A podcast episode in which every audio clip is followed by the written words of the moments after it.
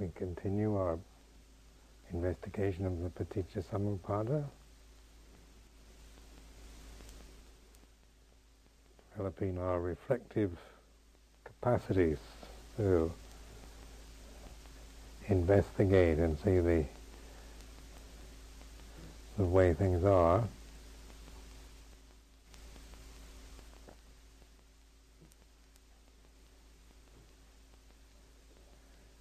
So this this realm of the emotions, the feelings, emotion in the English word emotion probably mm, fits into the Vedana, Sanya, Sankhara, and all three of those would probably um, be what we mean by emotion.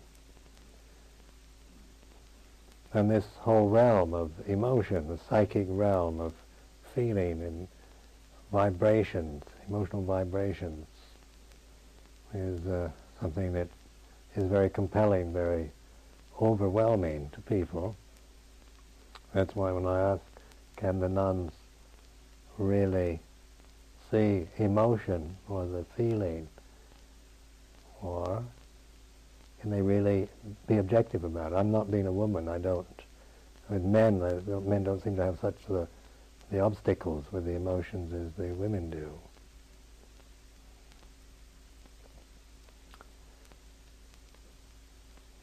I think as women become more rational and more develop their rational abilities, and of course the, the emotional nature can be seen as an object, more and more as an object rather than as a self. Now this is a very subtle path, and so it's trying to teach it and uh, encourage people to develop it.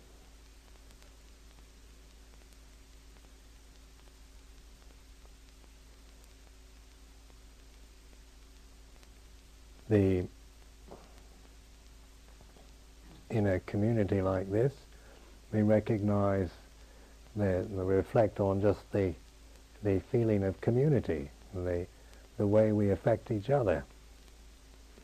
When you're, say, definitely living in such a pure way as, say, in Buddhist monasticism, and dedicated to the realization of truth, and all of us are on this path together, aren't we? There's the intention, the same intention, the same goal, uh, the same commitment uh, for every one of us. We might not always feel, as say some people probably feel more committed or emotionally more kind of committed or more faith or confidence in the practice than others. Others waver and wobble and and uh, never quite sure or uncertain, but this uh, is important to realize that this intention of realizing nibbana is not to be made from an emotional position.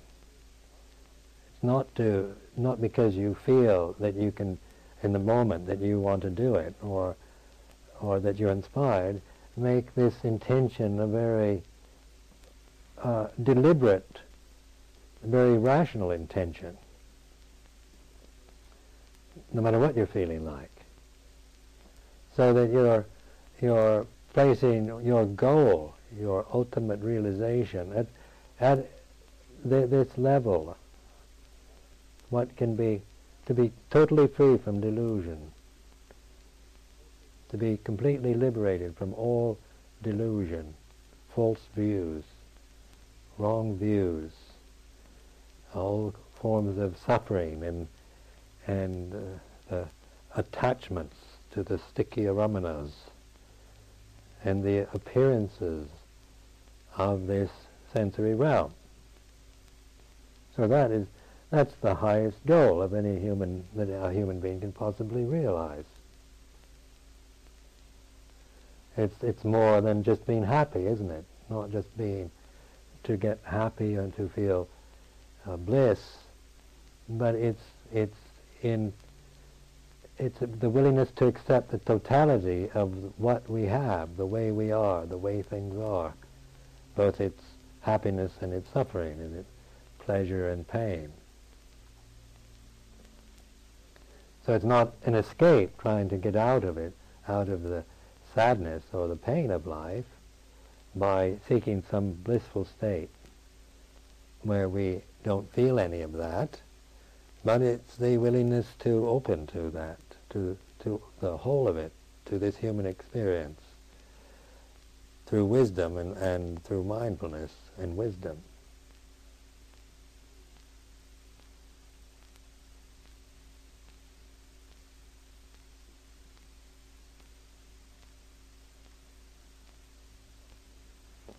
Well, for me, this is not just any any um, hobby or pastime. Devoted good part of my life to this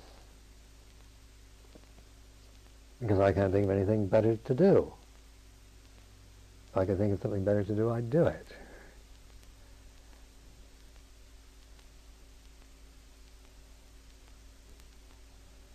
This path is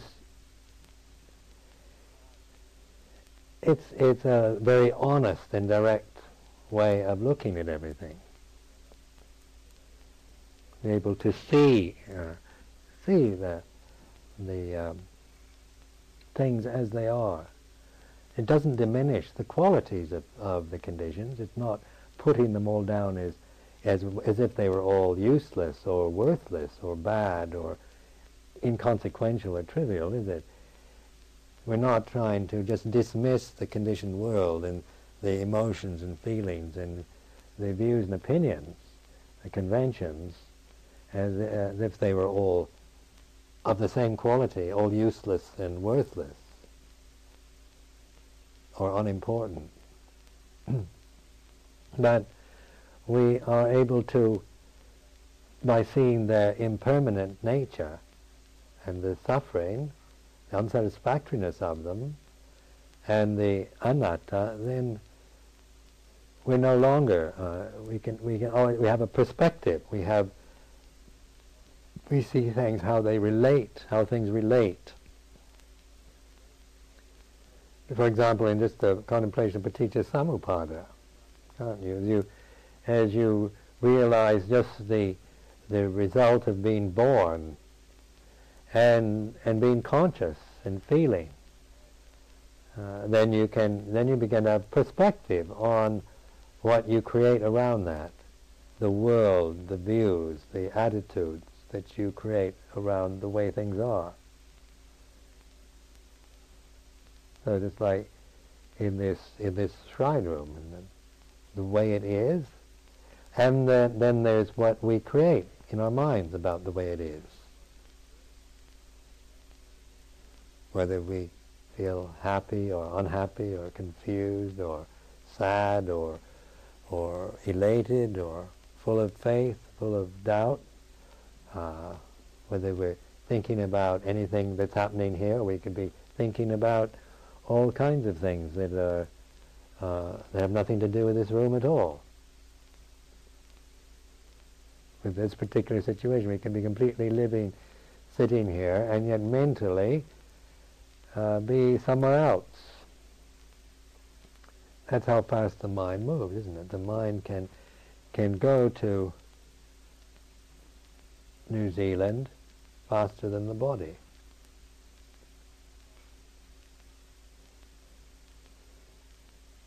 Takes a while to get the body from here to New Zealand, but the mind can just go there in a in a flash.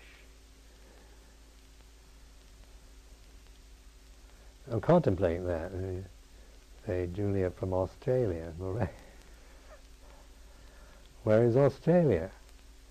You can actually sit here with your eyes shut and, and visualize where your home is, your parents, the street you live on, the this, the that, the whatever. And that, well, how different is that than if your body's physically there? Because while you're physically, you might be remembering Amaravati in English. the way your body is, where your mind, where is your mind? And they've been trying to point this out, to bring, to, to have this collectedness, to recollect yourself, compose, and bring attention to, to where the time, the place, the way things are.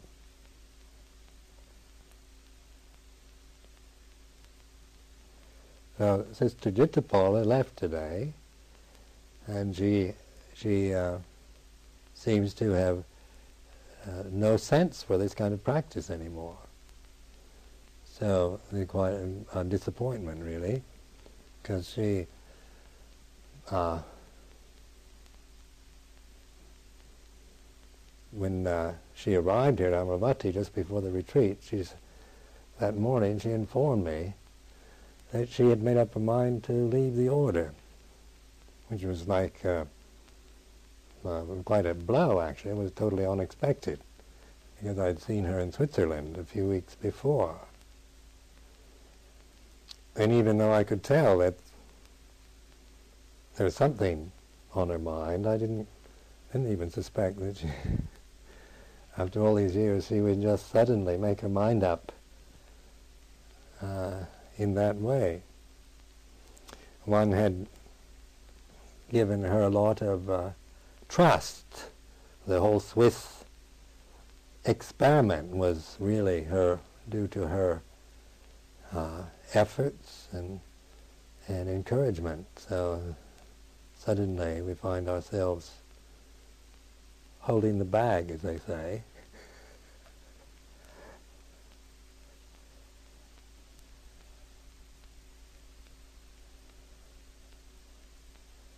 But I realized that she couldn't help it. She's somehow very much uh, there's something that you can't reach. And uh, the ability to contemplate uh, doesn't seem to, when I suggested to her during this retreat that she, uh, since she'd already made up her mind, I, I wasn't asking her to to investigate whether she really wanted to, you know, whether there's any doubt in her mind about her decision.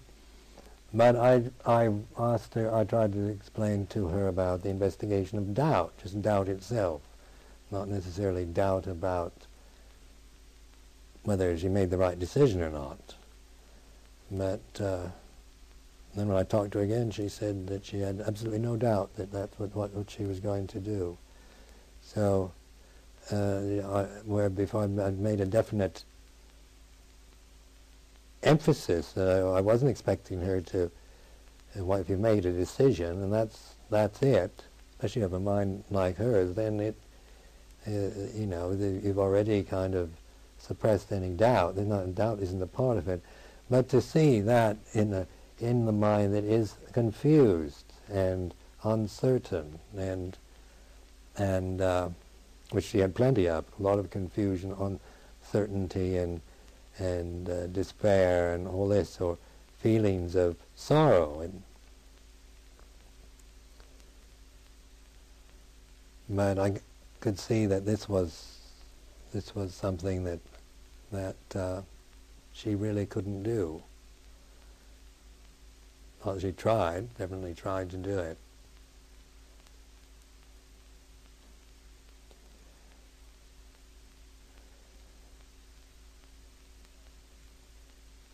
Now, when somebody leaves, then we, what do we do? And probably necessary to talk about it and and uh, try to uh, think about it and what were the reasons, why did she really have to go, and she's going to this uh, guru in Wales and she feels she has a calling that, that God or some agent has has called her to some kind of mission. Now, my feeling about that is to is, to see that as a as a condition of the mind. Yeah, that's what it is. Hmm. I've had God called me once too, in fact, I had an amazing experience uh, once when an inner voice said very strongly, "You are God." Fortunately, I didn't take it seriously.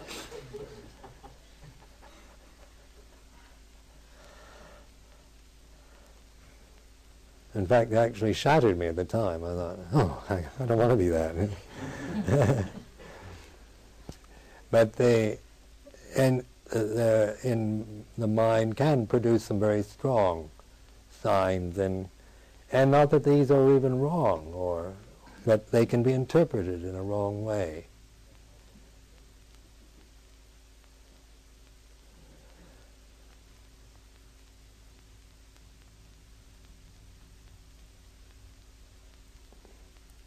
Now the practices of the, the, of the guru in Wales, very much the the kind of bhakti yoga type of thing, where you you you really uh, you develop powers and psychic powers, and you you it's all very positive, uh, and faith or belief oriented, and very an emphasis on on um, on all of that kind of uh, those kind of practices. Now, as Buddhists, we find that we see all that for what it is. There's conditions that arise and cease. Uh, in Buddhism, we're not after psychic powers or power or performing miracles or magic or anything like this. This is not our purpose or our aim or something that we even, the Buddha would even encourage. The Buddhist most he would say for psychic powers was that if, if they happen to occur, it's all right, but don't grasp them and don't, don't try to, don't try to, uh, and don't perform them for public display. In fact, there's some amusing stories in the sutras about bhikkhus who who put on magic shows of psychic powers. And the Buddha says, foolish bhikkhu. this, is, this is not becoming behavior for a samana.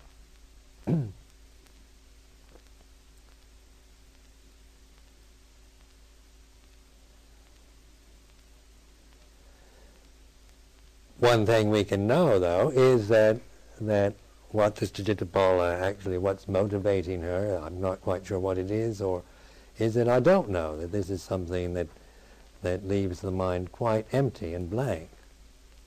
That it's, uh, that uh, she could not explain it uh, to me in any satisfactory way. Um, she wanted me to agree, definitely, with what she was doing as being right, which I couldn't honestly do. I didn't, don't agree with her. But this is the way it is. That, that, uh, that people come and go. Some people understand, some people don't understand. Some people can uh, use these situations for reflection and wisdom. Other people can can only be caught in their feelings or reactions.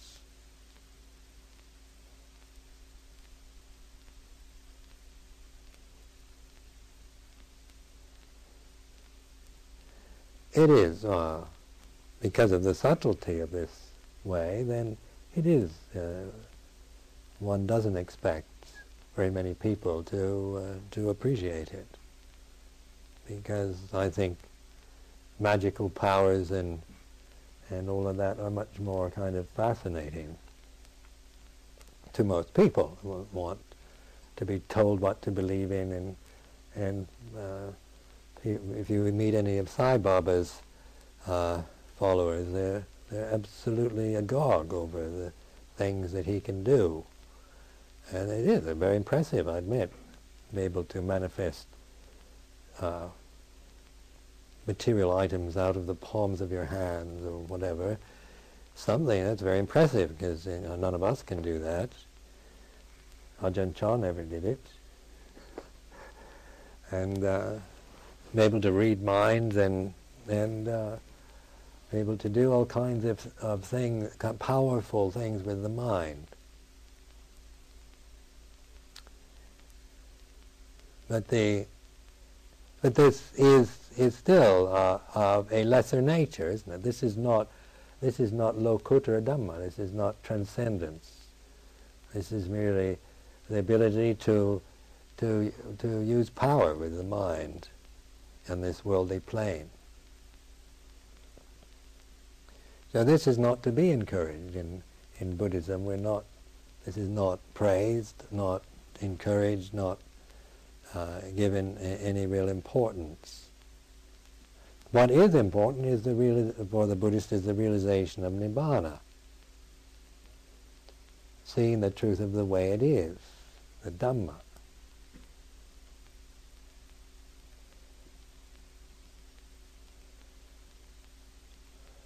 Now, whether we have, a, um, if I feel I have a mission or a, something to accomplish, uh, or that I have been instructed by the Lord, or that all this kind of, or I have longings for some kind of uh, worship and and devotional life. Sometimes this this way can seem uh, lacking in that kind of devotional emphasis. The strong devotional uh, side is is not really that important in the Gnostic forms of religion. And so that uh, where in the devotional forms, the bhakti type of religious uh, experiences are all based on that, on the the heart and the and all the emotions that one can generate uh, from the from the heart chakra, becoming completely, say, uh, involved in, in, in devotional, in positive devotional feelings, attitudes, which is certainly a um, very happy experience, very beautiful. Not to, to uh, deny its importance. In fact, uh, we really, uh, in sometimes in Western Vipassana, there's absolutely no devotion, is there? You go into the Vipassanini groups and there's uh, hardly, a, you know, devotion is almost like a taboo or really, really despise any kind of chanting or bowing or symbolism. You get the Vipassana Luan Luan types, or the ones that want just just we we're not into any of these silly ceremonies, conventions, and and hocus pocus practices. Well, here we do try to we try to provide the necessary devotional opportunities, reflections, and the on just on the metta practice and the um, sharing of punya and the reflections on the Buddha Dhamma Sangha, all these, as we uh, say, develop that side, a sense of gratitude, of joy, of love, of respect, uh, arise in our heart. Now, if if you're asked to, to have this, I mean, and you don't, of course, it, it's uh, one thing you can't do is make yourself. You can pretend to be devotional, but that's not. That's just merely maybe a an effort of, of putting of putting on an act for a while of devotion, but the actual opening of the heart, the gratitude, the love, it happens in this life when it's ripe, when the time is ripe. It's, it just happens. It didn't happen for me until I had about six years And six years as a bhikkhu before I, before my heart chakra opened up with gratitude. Say It opened up with this uh, marvelous sense of love and gratitude to the teacher, Ajahn Chah, and to the Buddha, and all the Thai people that had been supporting me, and that the whole the whole thing, that whole. And before, I'd merely just more or less. I did, I, you know, I was quite grateful and and. Uh, well, I thought, you know, it's quite, it wasn't that I wasn't grateful all those years, but there was there wasn't this real opening, a sense of what they call Katannu Katavedi. The, the heart really opens up to a to a brightness and a sense of tremendous thank, thankfulness and gratitude to to the Buddha for having the compassion to teach and and and teach in a way that the the whole the whole thing survives so that I could get into it. I was so grateful that he was that uh, Gautama the Buddha was so clever a teacher that he could provide a whole a, a, way that, that the whole teaching could be preserved and carried on so to to so that I could practice it and realize that teaching. And then, of course, to the, to the actual teacher I had, Luang Por Chah in Thailand, who been tremendously uh, patient with me and uh, generous and wise.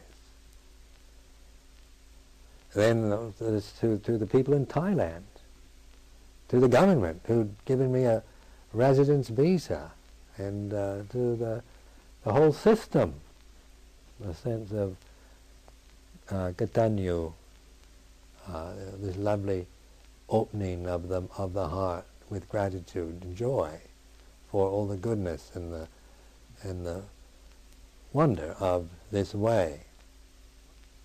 Before that, my six years before that was very much based on, as a vipassanini, my practice what I, I've got to develop my practice, and I've got to, uh, and, and more or less was looking at the place as a convenient location so I could practice.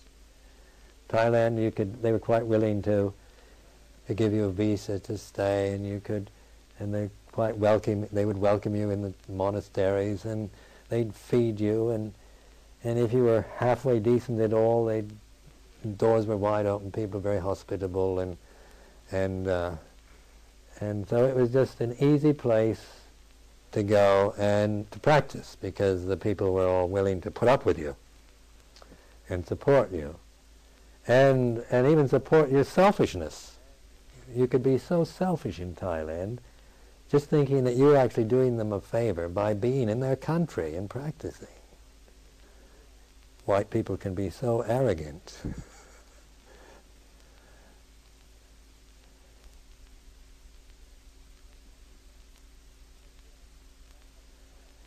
But yet, that had to come on its own. There was no way one could say, you should feel grateful for all they've done for you, because then uh, that wouldn't have worked.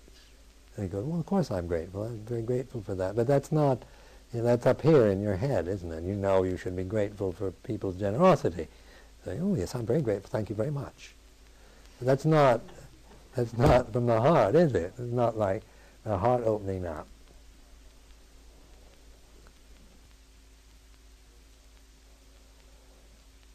but in our life, of course, some people. I mean, when you're, you, some people will will appreciate it, some won't. In in Thailand, in, in my time here in England, there's always been those who who are who really seem to develop and appreciate it, and and then there are those that don't seem to quite get it ever. But um, that's just the way it is. It's just uh, just. Uh, that has to one has to accept that as just part of life's experience. With uh, Sister Jitapala gone now, we have to realize there's a kind of sadness because I think we all loved her very much, and uh, there's very there's always a sense of sadness to see someone you love go away, isn't it? One's never glad to see someone you love go away.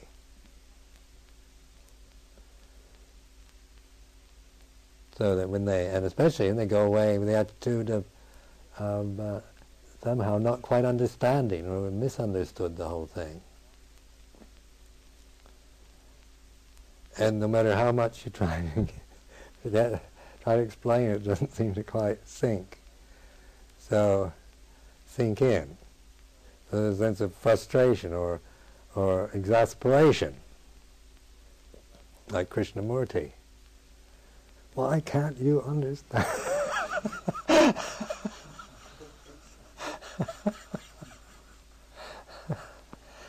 I, am more sympathetic with him than I've ever been, actually.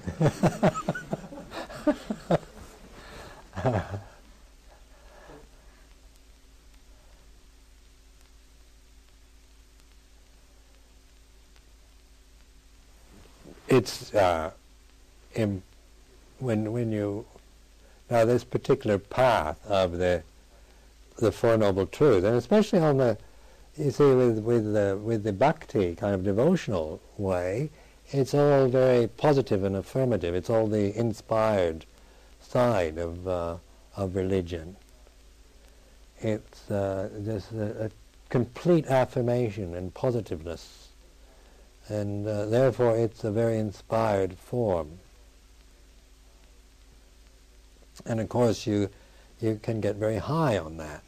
There's a radiance you get a very radiant quality to you, and you, you get very high on it. Remember, one time uh, Tan Amaro and I were in Cambridge for a weekend, and we decided to take a walk out in the countryside. I was walking out in the countryside and saw this, going through this woodland, and there were these uh, men sawing logs in this woodland, and so we were in our robes, and they looked at us and rather startled, and then they then they stopped sawing the, these logs, and they said, uh, "What are you?" And we said, "We're Buddhist monks." And they said, "Oh," and uh, then they said, "What what is it you believe in?" And we started to say a few things, and then the kind of leader, the the head man, came up, and he started giving this absolutely fantastic testimonial to Jesus Christ and and it was most moving, I must say. And he uh, kind of radiant. He actually this aura of radiant, this joy and love, and his eyes were aglow, and he was witnessing for Jesus Christ.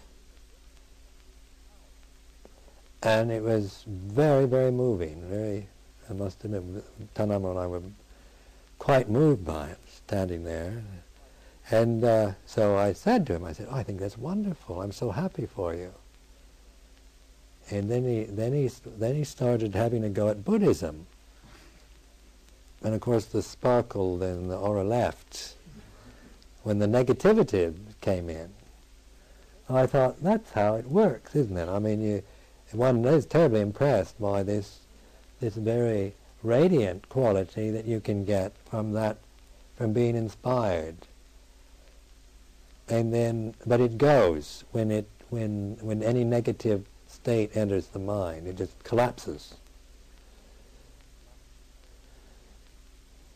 So that this this this negative side you see tends to be rejected in that form of religious practice. It's it's never never looked at never recognized because the important thing is to always affirm and and build up this sense of radiant power and, and total commitment and belief in, in, the, in the particular doctrines or teachings. Now, they, the Buddhist path, as you've been seeing more and more, is about how things arise and cease. So the cessation is, is, is we, we, we emphasize the realization of cessation, which is in, in, in devotional religious forms is never mentioned. Except that like in Christianity where the devil tempts you, if you have a doubt or you, you have any kind of question in your mind about God and Jesus and all that, you, that's the devil tempting you. So you have to completely suppress any kind of temptation from the devil. And uh, so that one tends to say, in that religious pattern, uh, only get to that level of radiance uh, that is very dependent upon um, conditions. It's the arising state. It's the high. It's the brahmalokas. It's the the, the, the jhanas that take you into the brahmalokas and into the radiant qualities. Like, like if you, in Buddhist uh, cosmology, you have the, the Deva realms, the um, Chatu Maharajas, the four Maharajas, the guardians of the world, Dawadingsa heaven, and that's the heaven above, just above us. The Dawadingsa heaven is very closely related to the planet Earth, and then there's the the Yama, Dusita, uh, Nimanarati, and Parinamitta These are the these are the realms of refinement, refined forms. Then the, then the Brahma realms, above the Deva realms, are the radiant, the radiances. Those lists of Brahma, levels of Brahma, uh, in the cosmology are all about radiation. It's all the, the, radiant qualities of the mind that are developed in that. That is, that is through uh, the through concentration and and that inspiring uh, attachment to inspiration. And of course, it's quite refined and very beautiful. But in the human realm, the human being, we have, just due to the, to the heaviness and coarseness of our human body, means that, that our ability to, to uh, experience that is always being countered by just the necessities of having to live and take care of our human state, our physical body. And so the Buddha Buddhist teaching is a, is a teaching to no longer to try to escape or to ignore, but to include and to recollect ourselves, to be able to see how things really are within this uh, form that we find ourselves, this human experience. That's what the Four Noble Truths are about, to be able to see the cessation of uh, uh, so that inspiration and the, that which arises up reaches a peak, and then nothing can go. Uh, even the even the Brahma realms come to an end. It can only go so high, and then they stop. And then what? And if you're if you're not prepared to look at the cessation of things, and that's where many people panic they don't want to know that. It, it frightens them. Some people are absolutely terrified of cessation because they see it only as annihilation, as depression, as despair, as death, as negativity, as doubt, as uncertainty, as the unknown, the frightening, all that, the, the black hole, the darkness. It's very frightening. And you want the radiant lights the bright lights, the jazzy lights, the, the pretty, the pretty uh, light displays, rather than than bear with those lights going out and leaving you in the dark, and the unknown, and and so forth. And this is where the the Buddha say excels is his emphasis on the teaching of recognizing the unknown, realizing the cessation. Because on that alone takes you to the realization of nibbana, or perfect peace, transcendence. It's a transcendent path. It's a lokuttara dhamma, or the, the, the truth of the transcendence, or the deathless. Not by trying to hold on to illusions of eternal inspiration and radiance, but by understanding the whole process of birth and death, rising and passing, and no longer attaching to it, no longer identifying or holding or re- being reborn in, through the desires for that rebirth in a pleasant realm.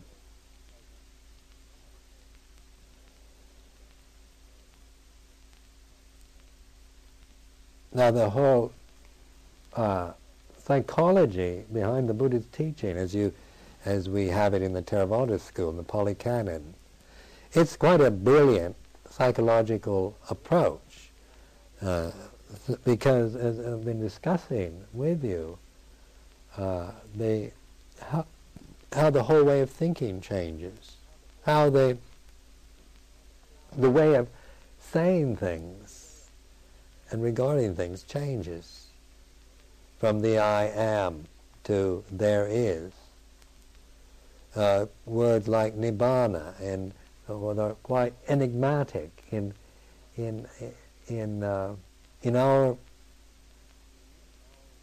uh, experience, aren't they? Nibbana is a is a fascinates people because they tend to they tend to think of it as a Buddhist heaven, a place where you where you have a kind of blissful happiness all the time, rather than the the meaning of non-attachment to the conditioned realm, the realization of non-attachment to the conditioned realm, which is a subtlety that that uh, most people don't even understand at all, do they? If you've never never really practiced or know anything about it, then let's say your main interest in life would be to maybe go to heaven, where you're going to be happy all the time. Isn't it? That's what heaven is uh, in our mind. Everybody wants say the the untrained, unenlightened human being wants happiness, wants to feel loved and safe and happy, where every where it's light and and beautiful, everything's nice, heaven. But nibbana, non-attachment to the conditioned realm, is even that is it's a, uh, what what does that mean? Most people would not understand that at all, would they? Most people, they outside of the Sangha, would not have a clue of what the value of that, or would find that in any way something they'd want. They look at it as, if you say non-attachment, as a kind of callous indifference to everything, any kind of a blank and, a, and total indifference to to love and and uh, joy and happiness and beauty and truth and all the, the most high the most high ideals of human experience, they, I'm unattached, not attached to any of it. Do not cling to anything. That's a Buddhist. We do not, we don't care about anything. Totally indifferent to the whole lot not like you Christians who are always wanting to be happy and live with God forever up in a blissful state with angels playing harps. But unattachment, non-attachment to the conditioned realm is is a even in that way of phrasing it, it has to be reflected on and considered. What is the conditioned realm? The, the realm of birth and death, the conditioned realm. And and if you and if you don't investigate or reflect on the way things are, then then you then you think of of eternal happiness or a heavenly realm as something that would be very nice. For example, the Jehovah's Witnesses, and they, they, they, when their literature, they portray pictures that are like childlike pictures of heaven which generally look like Switzerland. They have mountains and lake and pine trees and everything's green with blue water and little bunnies and deers and, and young people. They're never old men or old women in that place. They're all young and and everything's nice and pretty forevermore. Can you imagine living in Switzerland for eternity?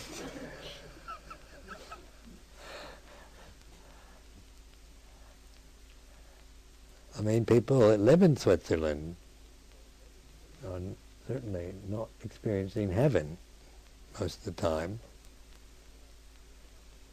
And yet, we can have such a childlike uh, uh, attitude that we think that, that if we had everything we wanted and everything were pretty and everybody was nice, and yet when you really contemplate that, that that, that that would wouldn't be very nice actually to have to live like that forever. Because happiness is very much what we enjoy because of suffering, isn't it? We, we, we're happy when we're when we when if we if we were just if there were no possibilities of suffering, we would get so bored with happiness, with everything being heavenly. And that's what people do in these affluent countries. They get so fed up, bored and neurotic with all the heavenly things they have around them. And so that obviously that that heaven is not a not something that I mean if you if you're a reflective person, that it sounds like anything you want anymore, that you would aim at. Where nibbana, non-attachment,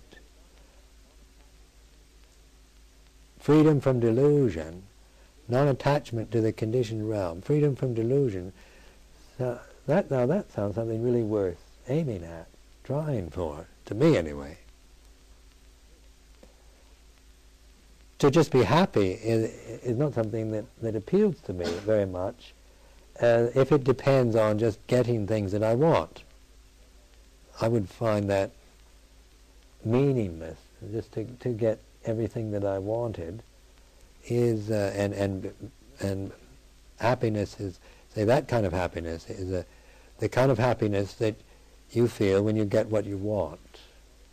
And then, then you get what you want, you're happy, and then you have to want something else to be happy. Because you can't stay happy when once you get what you want, you're only happy for a little while, and then in order to, then the whole process starts again. You have to get something else. You have to want something else. You start wanting something else, and then when you get it, you're happy for a little while, and that's what, what the capitalist system depends on, that whole that modern capitalism provide us with endless possibilities for getting things so that we can be happy.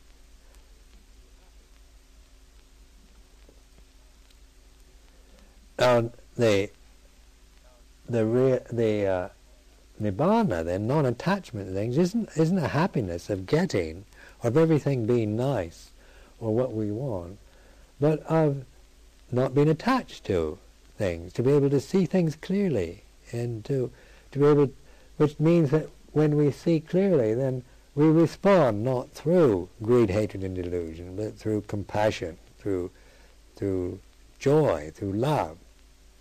Our responses are are appropriate and suitable to the situations we're in, rather than conditioned reactions or overreactions through uh, our various forms of delusion.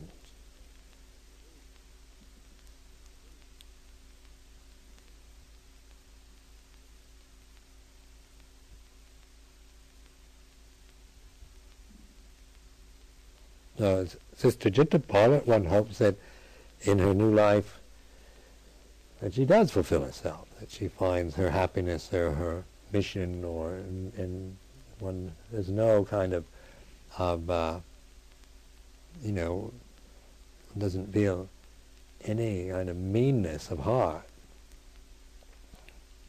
or uh, one only can wish her well. And, uh, and this we, we can all do, is wish her well. And we can watch our own hearts in, in regards to this, to see to the, the doubt, the, the sadness, the, the disappointment maybe, or the, the different emotional states, feelings that come in regard to uh, Sister Jitapala's leaving.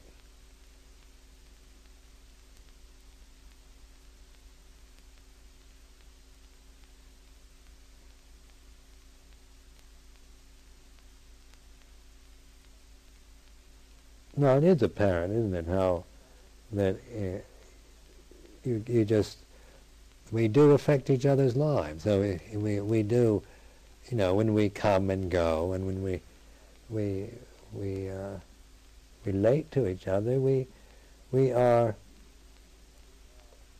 there's a certain amount of, of um, say, feeling there. We're not just, even though the, the way is non-attachment, we're still going to feel things, aren't we? We're still going to feel sadness even though we're not attached. It's just the way things are. When you, when you see uh, something sad, when you see it or hear about it, the sadness is a, is a, is a natural feeling. It's not a kind of, not a neurotic problem.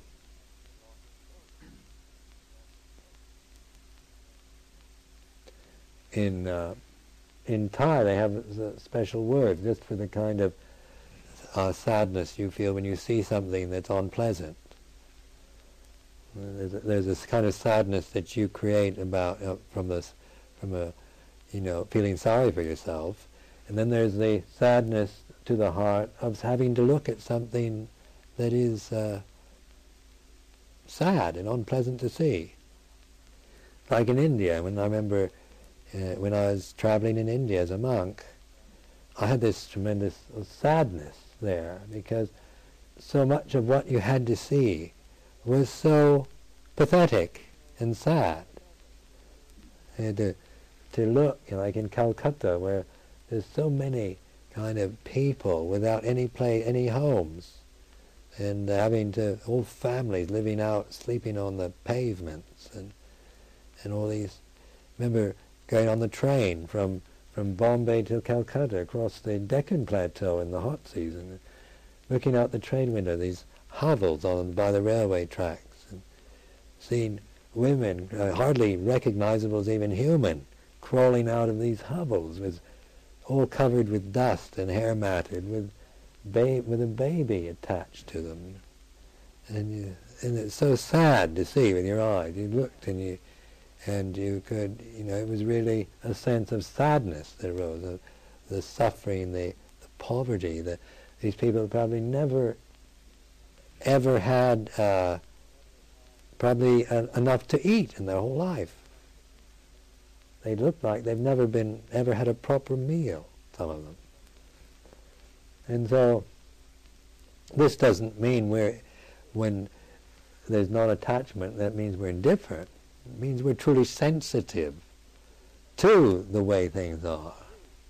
You're willing to bear with the sadness of life, with the, with the vicissitudes, the, the movement and change, and the, the aging process, and the pain, and the, and the disappointments, and, the, and so forth, that we are all subjected to through having been born as human beings, and which are part of our life's experiences.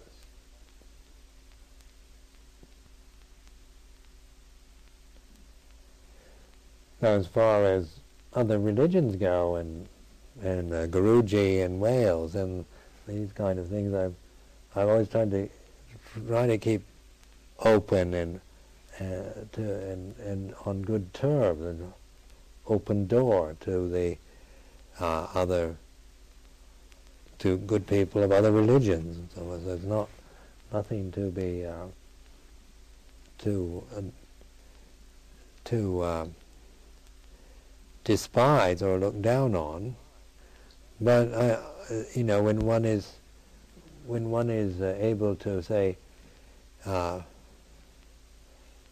present such a complete and truly fulfilling path as this one, you certainly want to encourage people to keep going on it rather than because they they might be they they might you know one can get pretty fed up with with what you what you're doing, and or you, you might be dazzled or fascinated or entranced by some other group or religion. And so, I mean, that's, it's just like when you, like marriage, you get, after 10 years, get pretty bored with the same old partner. Everyone else looks a lot more attractive. the ones you haven't lived with for 10 years begin to look, you know, really look very attractive. Where the one you've lived with for 10 years, you know everything about them. No mystery. But then in the, in the uh, in married life also, and in, in the and in the religious life, it's the it's the willingness to bear with that that dreary plane. That's where the real maturity takes place, where you're not asking to have a romance or a love affair or get high or be inspired anymore. You're you're willing to look at the cessation of things and bear with the and, re- and, and study and investigate that whole process. And through that you transcend the cycle. There's a maturity and a development and wisdom that comes from understanding the process where you'll never grow up if you're just seeking another romance or a new exciting experience or another inspiring or meaningful or purpose to your life or whatever.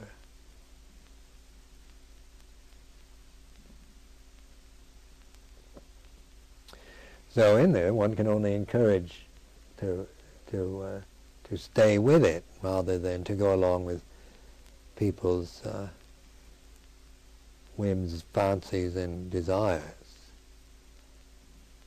Now, what you do, well, that's up to you. but the uh, definitely the the the compassionate thing for me is to try to keep your attention and and and to encourage you to to stick with what you're doing, to stay with it till you fully realize and comprehend and have that insight and that freedom and that uh, true peace that comes from non-attachment.